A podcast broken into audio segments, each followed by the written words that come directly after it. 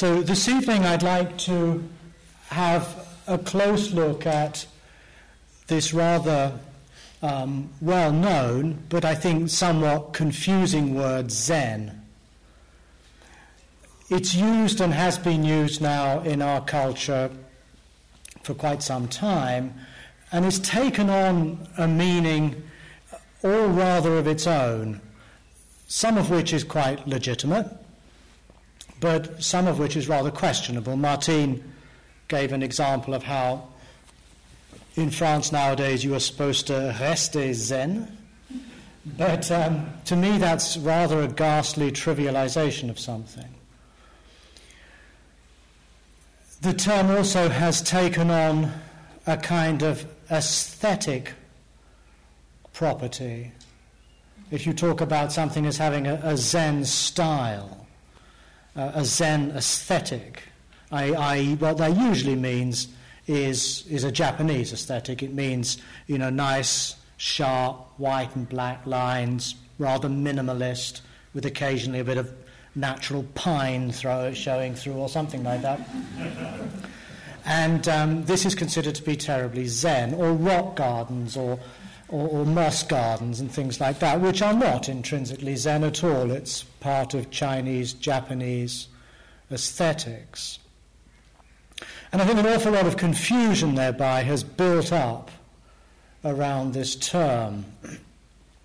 So I'd like to try to clear some of that confusion away, hopefully not introducing further confusions. We will see. If we go back historically to where this tradition began, we have to go back not to Japan, but to China. And China of the early Tang period. That's about 6th, 7th century of our era. And Zen, or Chan, as it is called in Chinese, started life very much as a kind of counter movement to something else. there was something from the outset about Zen that was somewhat provocative, maybe even iconoclastic, um, and somewhat rebellious, somewhat anarchic. And that meaning has also, I think, come through both the classical literature of Zen and also some of its popularized uh, versions. There's something quirky and odd, um, enigmatic, um, uh, puzzling, provocative, doesn't make an awful lot of sense that goes with this idea of Zen.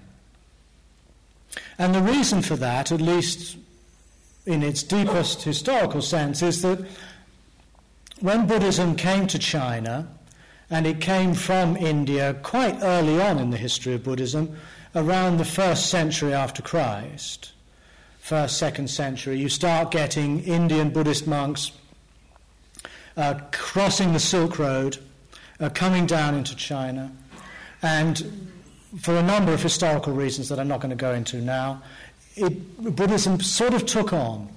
In, it took off in China. It became something rather attractive to the Chinese. And over the next three, four, five centuries, there was a great deal of translation of Buddhist texts from Sanskrit into Chinese that took place. Chinese monks came to India and studied in the great monastic universities in North India. Indian monks went again and again to China, and one of these was a man called Bodhidharma, a very shadowy figure historically. but He probably lived somewhere in the middle of the sixth century. And he's considered to be the, the founder of this Chan or this Zen movement. But Chan doesn't really come into its own until we get to a man called Huineng.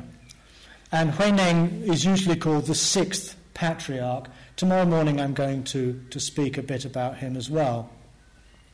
But what happened in broader brushstrokes is that as Buddhism came into China, it was the rather orthodox Indian schools of that period, uh, largely because Mahayana Buddhism was really developing in India then, the Chinese tended to pick up on the Mahayana trends, which were quite philosophical. There was a strong uh, Vajrayana or Tantric movement that came into China early on. And they built monasteries and they ordained monks, and they somehow duplicated the way Buddhism was developing in India at that period, which was quite scholarly, uh, quite complicated, uh, quite text based, and in some senses very, very rich. Um, enormously complex philosophical ideas were introduced, a whole world view that the Chinese had had no idea of was suddenly available that stood in quite some contrast to indigenous Chinese ideas. The whole idea of, of, of, reincarnation, for example, didn't exist in China until Buddhism brought it along. And as a result, it had an enormous uh, religious and cultural and philosophical impact um, throughout China, such that in the Tang period, Buddhism was probably the most dominant and the most powerful uh, system of thought that was uh, operating in that very rich cultural epoch. But at the same time, it remained something foreign. It remained Indian. It wasn't Chinese. And that stigma of foreignness um, has always clung to Buddhism in China. And Zen, or Chan, I'm going to call it Chan, was one of the first movements in which the Chinese, as it were, uh, took Buddhism for themselves on their own terms in their own language. And much of this was um, informed by the language of Taoism. Now, Taoism, I'm sure most of you have read things like the Tao Te Ching and other texts.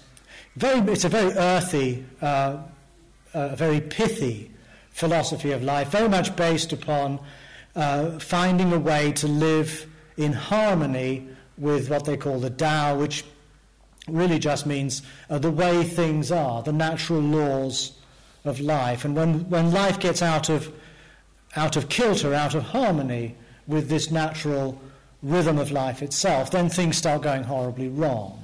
So the Taoist sage is one who recovers a kind of uh, deep uh, harmony and, and sympathy with nature itself. It's, it's what one might call a, a nature a, a nature mysticism.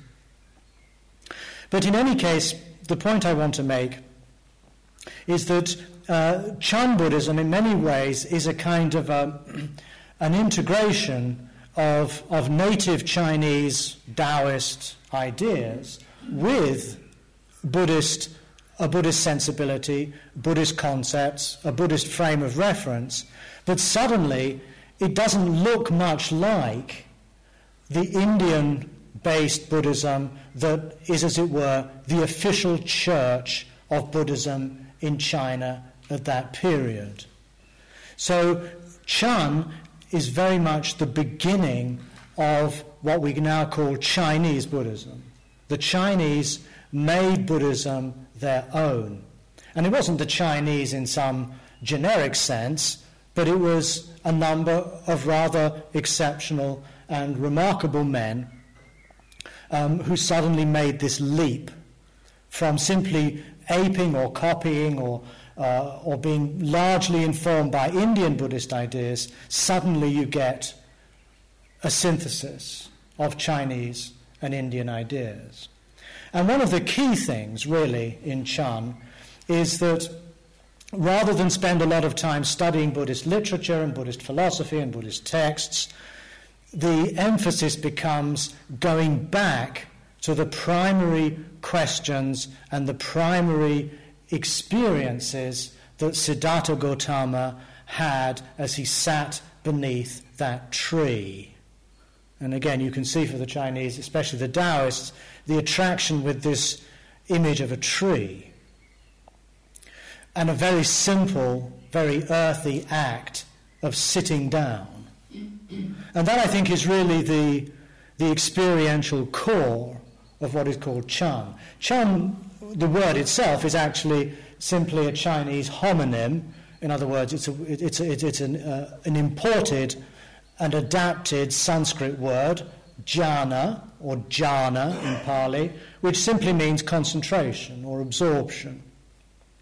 And so Chan doesn't actually mean anything uh, other than meditation, really. But again, that's the emphasis. The emphasis is, is, is getting back to the primary um, uh, sitting and looking and asking, as we're saying here, what's going on? What is this? What's happening? And to do so and to express one's insights um, in a language that's not referring back to Buddhist doctrines, but is speaking in ordinary, idiomatic language, the language of the ordinary people. And interestingly, although I'm not sure the early Chan teachers were aware of this, that is, of course, one of the breaks with tradition that uh, Siddhartha Gautama, the Buddha, made too. His teaching um, was quite deliberately given not in the high classical Sanskrit of the Vedas and the Upanishads, but it was given in colloquial um, uh, dialects, uh, prakrits as they're called technically. In other words, the common language of Magadha and Kosala and the different regions of North India where the Buddha taught. So the Buddha too was very much um, against um, speaking a kind of inaccessible priestly language and preferring, and, and, and he was really one of the first to do this, to speak in the ordinary idioms of the time. I mean, as we'll see, that didn't always remain like that, but that, I think, is a characteristic, um, not only of Buddhist tradition, but certainly a characteristic of this Chinese um, articulation of what the core of the Buddhist teachings are. And to illustrate that, I'd like to um, give a, a, concrete example of a, um, of a Chinese monk who lived um, a little bit later than the period we're speaking of, towards the end of the Tang period, probably about the 9th century. And he was a monk who was called De Shan. Now, De Shan is not one of the Zen masters you might have heard of, but he's actually quite important. At least he was. And Deshan um, was one of the traditional Buddhist monks of his period. He specialized in two things uh, the, the minutiae of the monastic rule. In other words, he was probably a bit of a legalist. He was very concerned as to what, uh, what com- uh, consisted of, of right behavior for a monk and wrong behavior for a monk and punishing and all this kind of stuff. And he was also an authority on one of the classical Indian Mahayana texts called the Diamond Sutra, which is still, of course, very well known today. And it then came to his attention. Uh, one has the impression very much of a, of a bit of an authoritarian figure, uh, a bit of a textual um, expert, a scholar, a legalist, uh, one bound up with rules and regulations. And then he heard that down in the south of China, there was a new school called Chan. And um, this is what his initial reaction to that was. He says, How dare these southern devils say that by pointing at the human mind one can see one's nature and become a Buddha? I'll go drag them from their caves and exterminate their ilk and thus repay the kindness of the Buddha. Now we know the sort of person we're talking about here, probably. This is a very typical religious type of person, certainly not exclusive to Buddhism. Uh, we find him everywhere, really, this guy. Now, I, will, I will resist giving examples. so, Li, so uh, Deshan then puts his books on his back and he walks down to southern China. And uh, he gets to a town called Li Chao. I don't know where that is. And he um, is uh, hungry and he's thirsty, and he sees an old woman sitting by the side of the roadside selling refreshments. And uh, he went over to her. And she looked at him, and she looked at the books, and she said, I'll only serve you if you can answer my question. The Diamond Sutra says, past mind can't be grasped, present mind can't be grasped, future mind can't be grasped. So, which mind does the learned monk desire to refresh? now, that rather stumped poor old Deshan. and, but, but, also, this story is, um, I think it's also very um, telling, uh, the actual uh, encounter here. Here we have something which is, again, a very, um, very much a departure from the norms of tradition. This we have an old woman, and remember that in those days, in ancient China, ancient India, old women were not considered to be great authorities on spiritual matters. And as we see in the example, she's presumably a fairly simple woman sitting by the roadside selling things to eat and drink. And yet, this is the person who turns the mind of this great monk, this great learned authoritarian figure, and asks him a question that he can't answer. And so this exposes in Deshan a kind of awareness of the inadequacy of his, own, of, of his own knowledge. And the old woman says, well, maybe you should go and seek out um, a fellow called Lung Dan, who turned out to be precisely one of the Chan teachers that he'd come down to persecute. And so, um, I won't go, the story goes on a bit. But in any case, he goes to uh, this man, Lung Dan, and stays with him a while and, Lung, and has an experience of insight and enlightenment with him. And then decides, and this is the fa- one, one of the famous iconic moments in, Chi- in Chinese Chan, um, he decides to, um, to burn all his books. So he, uh, he sets fire to the whole lot. And then he goes off into a long retreat.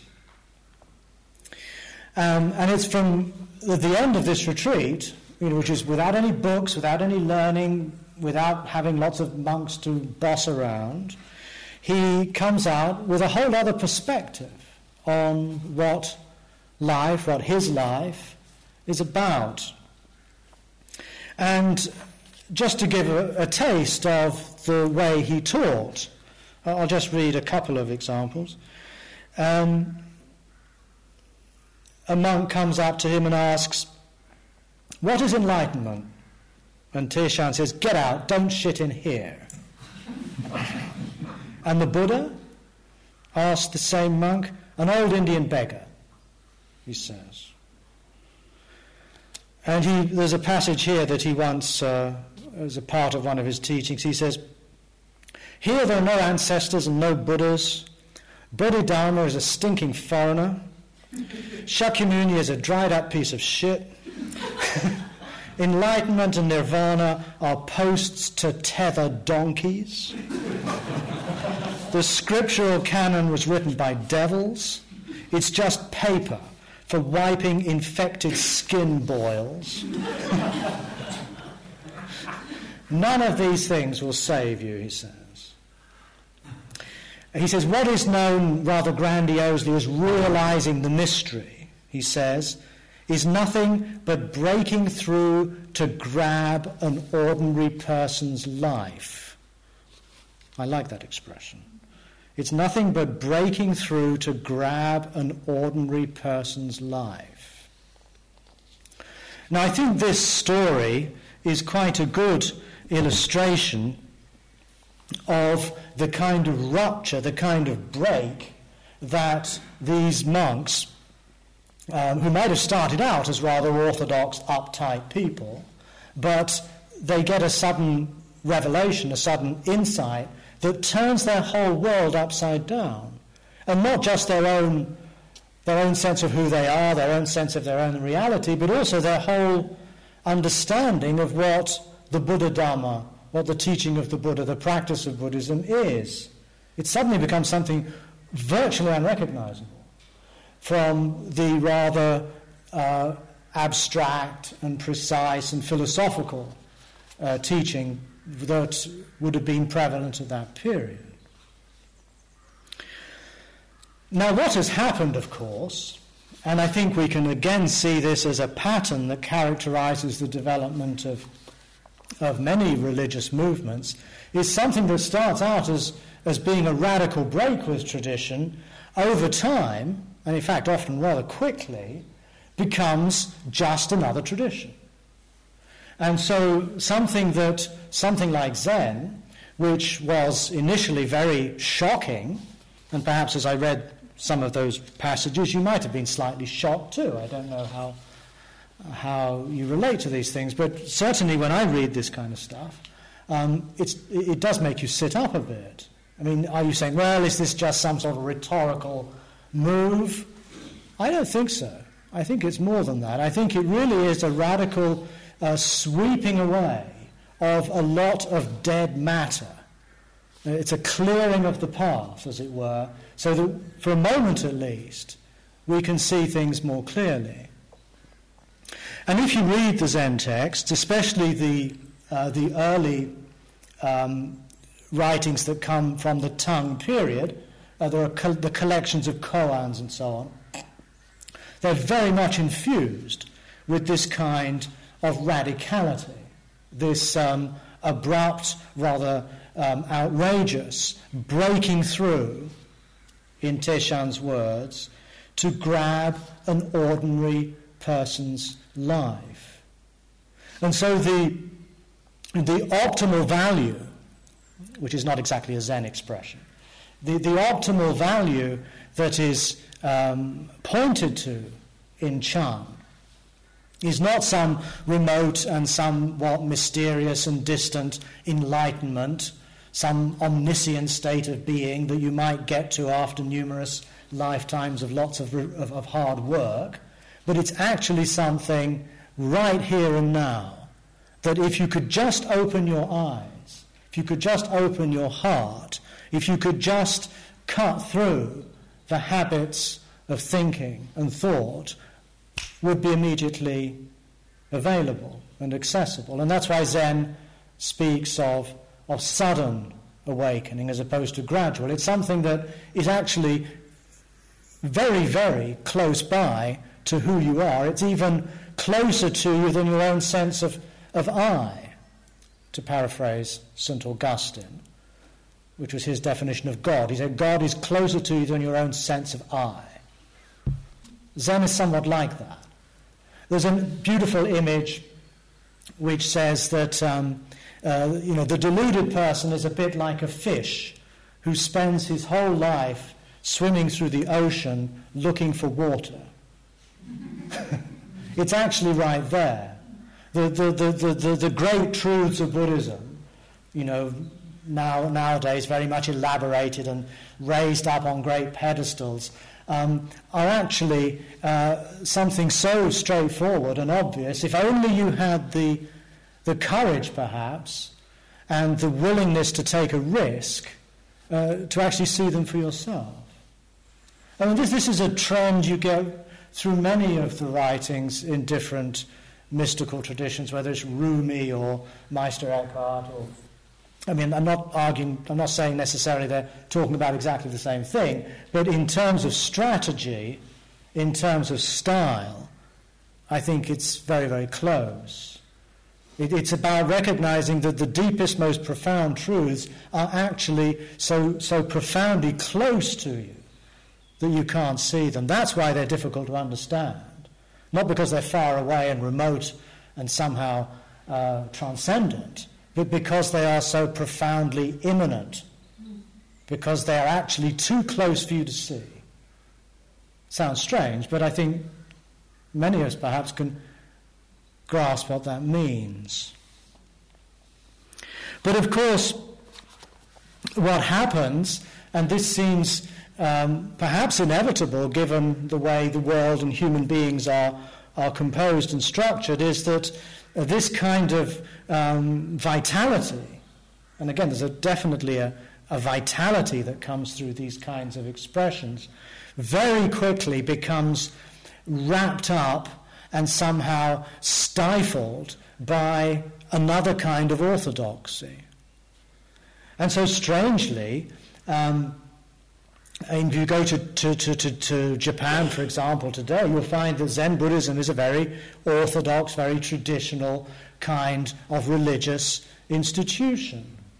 And during the Tokugawa period in Japan, which is like 17th century onwards, uh, it became the state religion. It became the religion of the samurai uh, shoguns.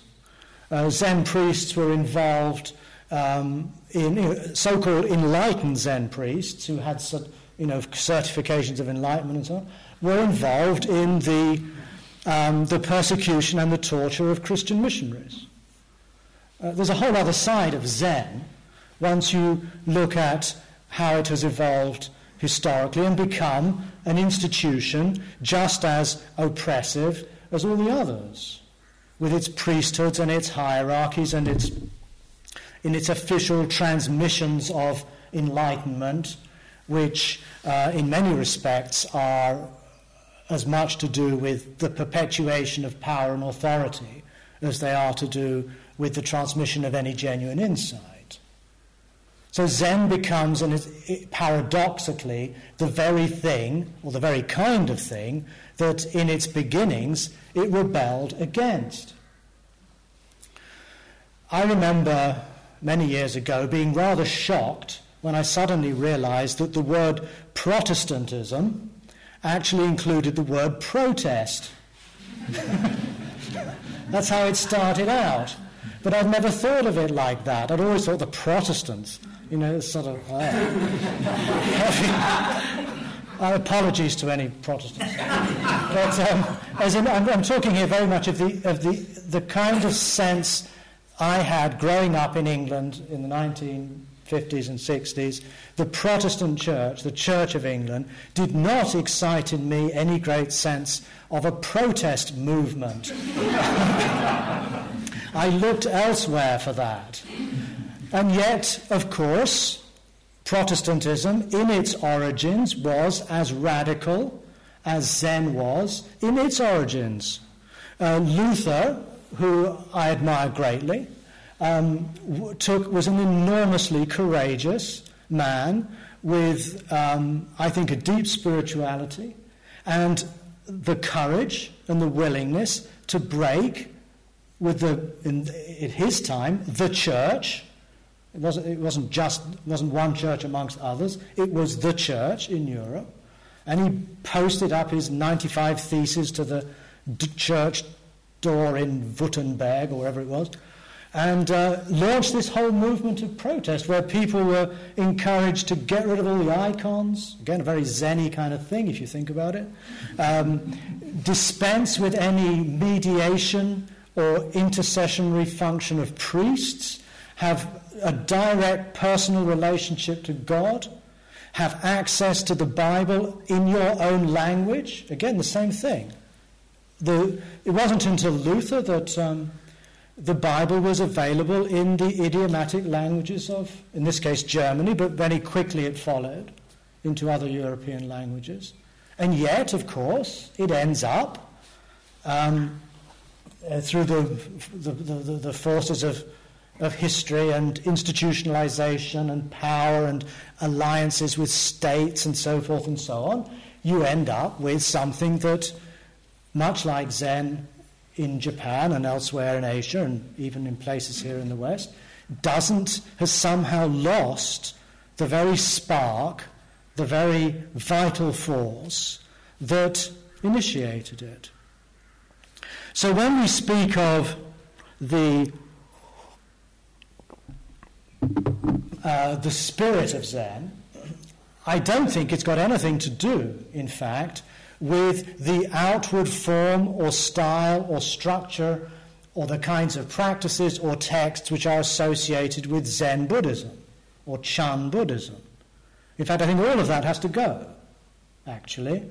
And what I think lies very much at the spirit of this has got nothing to do with any particular form of Buddhism or any particular form of any other religion, but actually a kind of inward willingness and inward courage to go back to the primary questions of what it means to be alive, of what life is about. It's dispensing with all of the answers, however radical, however um, insightful they might have been at one time in history, and to try to, as it were, experience for yourself, each one of us, the kind of questioning and the kind of insight that Siddhartha Gautama or Huineng or Bodhidharma or Martin Luther or whoever it was experienced for themselves. I mean, they were no different from us. They were just, again, as he says, who's the Buddha? An old Indian beggar. Not some grandiose figure with perfect omniscient mind and all this kind of stuff. Just an old guy. It's very difficult for us um, to actually get back to that. In, in the course of the, the, the development of Buddhism, and I, am not going to keep giving parallels with Christianity, I don't, but it should be fairly self evident, we very rapidly lose the historical figure of Siddhartha Gautama and we are repla- and it becomes replaced with this this impossibly perfect man, hardly a man anymore, a kind of a god, who looks sort of weird. And if you think about it, you know the long earlobes and the, all the various signs and the golden skin and the weird head knot and the thing between his eyes. this really has nothing to do with the, with the actual human being, the actual man, uh, Siddhartha Gautama.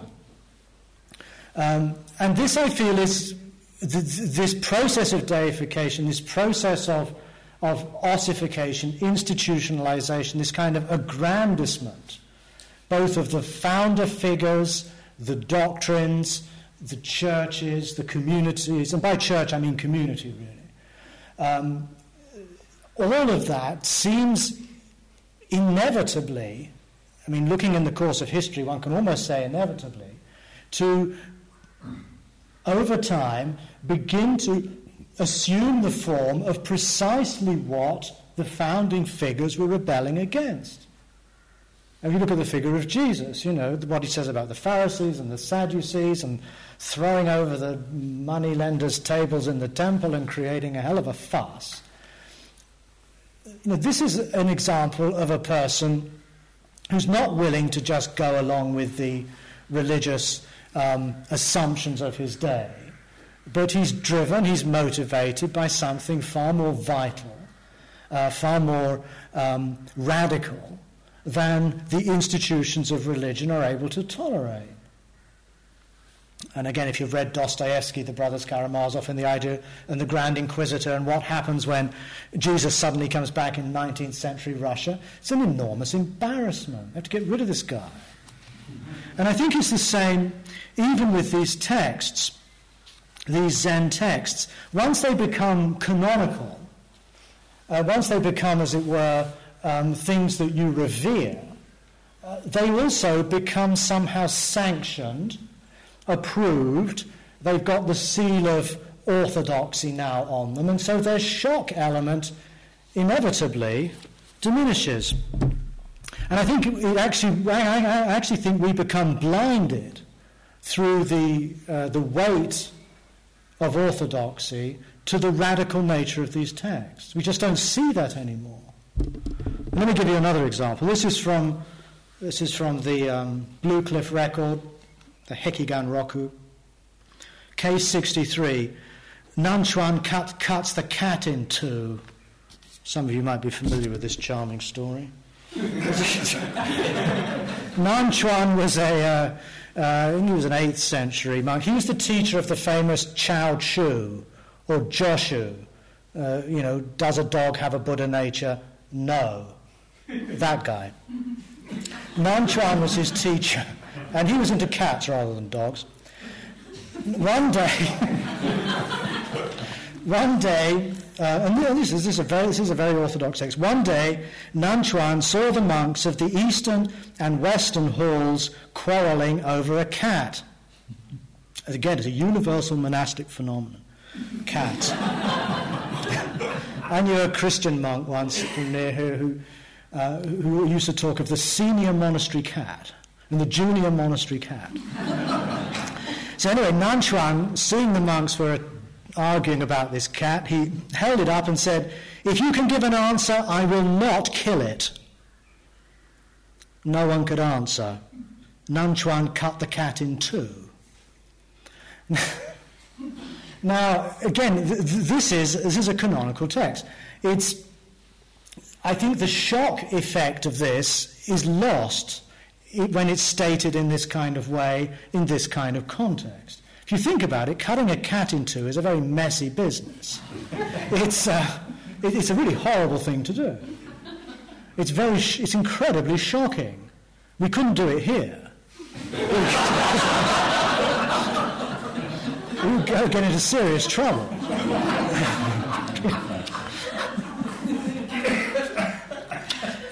But what I'm trying to point to is that what these men were saying and doing uh, was very, very um, uh, provocative. I mean, it, I mean, Sol- Solomon threatened to do this, King Solomon with the, the baby, but he, did, he didn't. Luckily, he didn't have to. Nanchuan cuts the cat in two. So again, another slight example. A lot of Westerners will think, well, he can't really have been like that. Uh, it must be some sort of symbolic way of speaking. I wonder. It's a good question, actually. Did he actually do that? Did he actually take hold of this poor little animal and get a knife or an axe and chop it in two? I don't know.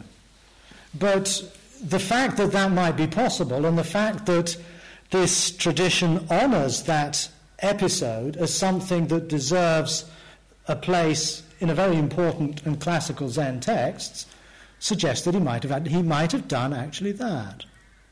We don't know. But the point I'm trying to make, and we can forget about you know, animal rights and so on at this point, is that um, what these people are doing is very radical, very uncompromising. Now, this radical and uncompromising nature of one's practice, one might say, cannot be achieved simply by mimicking or copying what ancient Zen masters did. And I find it actually quite, um, well, to put it bluntly, rather irritating when uh, I see or meet Western people who are dressed up in Zen robes and who are basically pretending somehow to be Zen masters, or at least aspiring Zen masters, and going through all of the kind of motions that are somehow expected of them. You know, making enigmatic utterances, shouting, sticking their fist in the sky. As though somehow, if you do these rather quirky things often enough, that will ensure you some kind of insight. Uh, that to me is, uh, is, is, is, incomprehensible. And I think the, as, as much as these traditions have to offer, and after all, we're doing a retreat that is modeled on a traditional Korean style. It's quite traditional in many respects. We're bowing to the Buddha and so on, we're not burning it. there's always, I think, somewhat of a tension between a certain reverence for tradition, which I have. Um, I honour very much the, uh, the generations of past men and women who have kept this whole thing alive so that we can practice it and hopefully benefit from it today. But at the same time, there runs this risk of becoming identified or becoming attached to certain forms, certain ways of speaking, uh, certain styles of behavior that, although from the outside they might look as though they're Zen, in fact are just a bit of an empty shell. And I don't think there's any way around this problem. You can take something like mindfulness or, or compassion, which are wonderful things, of course, but it's not too difficult to imagine how they too can become somehow corrupted. That mindfulness can become a kind of a, a pose or an attitude or a kind of rather precious, slow moving kind of uh, way of being in the world. You feel terribly mindful. but in fact, it's, it's kind of an act, it's kind of a gesture. uh, or the sort of compassion that um, I often meet amongst Buddhists that is kind of oozing a kind of unctuous, um, rather, uh, rather syrupy, sentimental kind of feeling. Um, the, the, the, Tibetans actually have a word for this. They call it granny compassion. it's not that the traditions are unaware of these things, they are. Uh, it's, uh, uh, the Tibetans, for example, talk about the sort of guy who, or, or woman who, who runs up to the top of a mountain and li- li- lives in a cave on impulse. They call that hairy renunciation. I don't quite know why, but they see that, you know, just to go through the outward form of these things, or to assume a certain expression on your face, or, or to, to utter certain platitudes, or, or to, and a lot of Buddhists have this kind of thing going on. They, there's this sort of knee-jerk bowing that happens as soon as you, you see anything worthy of reverence. And, um, and all of this is really just is just is just a kind of play acting. But at the same time, it's not as clear cut as that. It's ambiguous.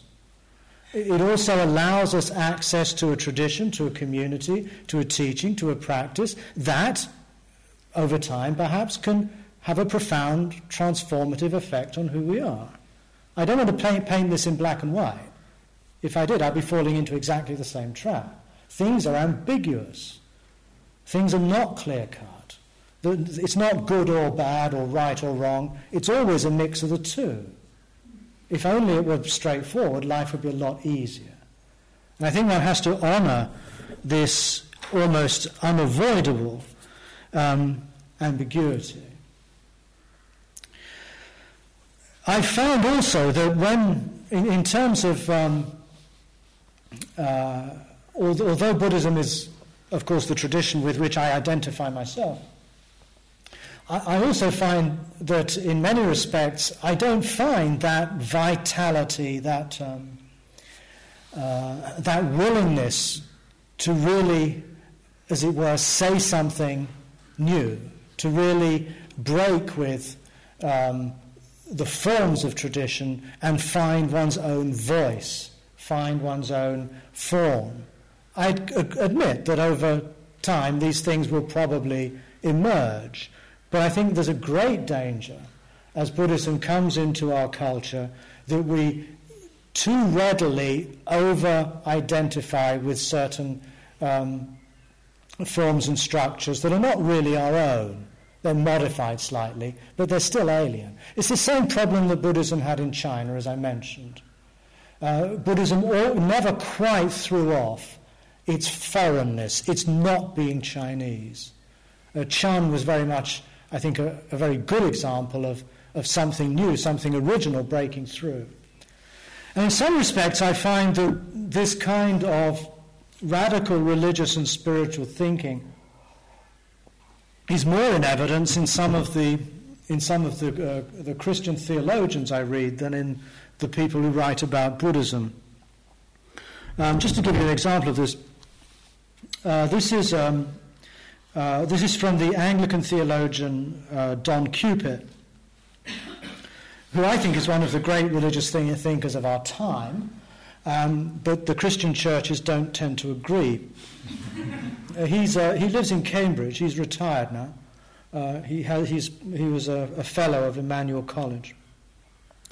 This is a book he's just published, it's called The Great Questions of Life. He used to be published by SCM, which was one of the mainstream Christian presses in Britain. Um, they dropped him a few years ago because they said he was giving them a bad name. so he now is published by an obscure little outfit in Santa Rosa, California. And he's really rather unknown. This is Don Cupitt's creed, or a creed, he calls it. He doesn't want to make it too definitive. I, I find I can agree with absolutely everything he says. Five points. I'll just read them out. Uh, if anyone's interested, I'll photocopy it and pin it on the board. True religion is your own voice, if you can but find it. True religion is in every sense to own one's own life. True religion is the pure solar, as in sun, affirmation of life, in full acknowledgement of its utter gratuitousness, its contingency, its transience, and even its nothingness. True religion is productive, value realizing action in the public world. Faith is not a matter of holding on to anything, faith is simply a letting go. It floats free. Now, Cupitt has been quite explicitly influenced by Buddhist ideas, um, but I find this kind of writing uh, very, very um, uh, affirming, and I greatly admire the kind of courage that such a man has. And in some ways, I feel that the spirit of Zen, as I've been outlining it, is more in evidence here, uh, in this kind of thinking, uh, than in much of what passes for Zen, uh, which very much, in my experience in the West, is about conforming to some kind of a traditional uh, form of practice and belief and so forth, albeit with the idea that this is a very iconoclastic tradition, remembering that iconoclastic tradition is probably an oxymoron. And I'll stop there. Um, what's the time? Uh, if I, I, we've got half an hour before the next sitting. I, I can take a few questions, but I don't want to go on too long. Oh, good. Okay. Fine. Thank you very much. We'll, we'll return here for the last sitting in half an hour. Thank you.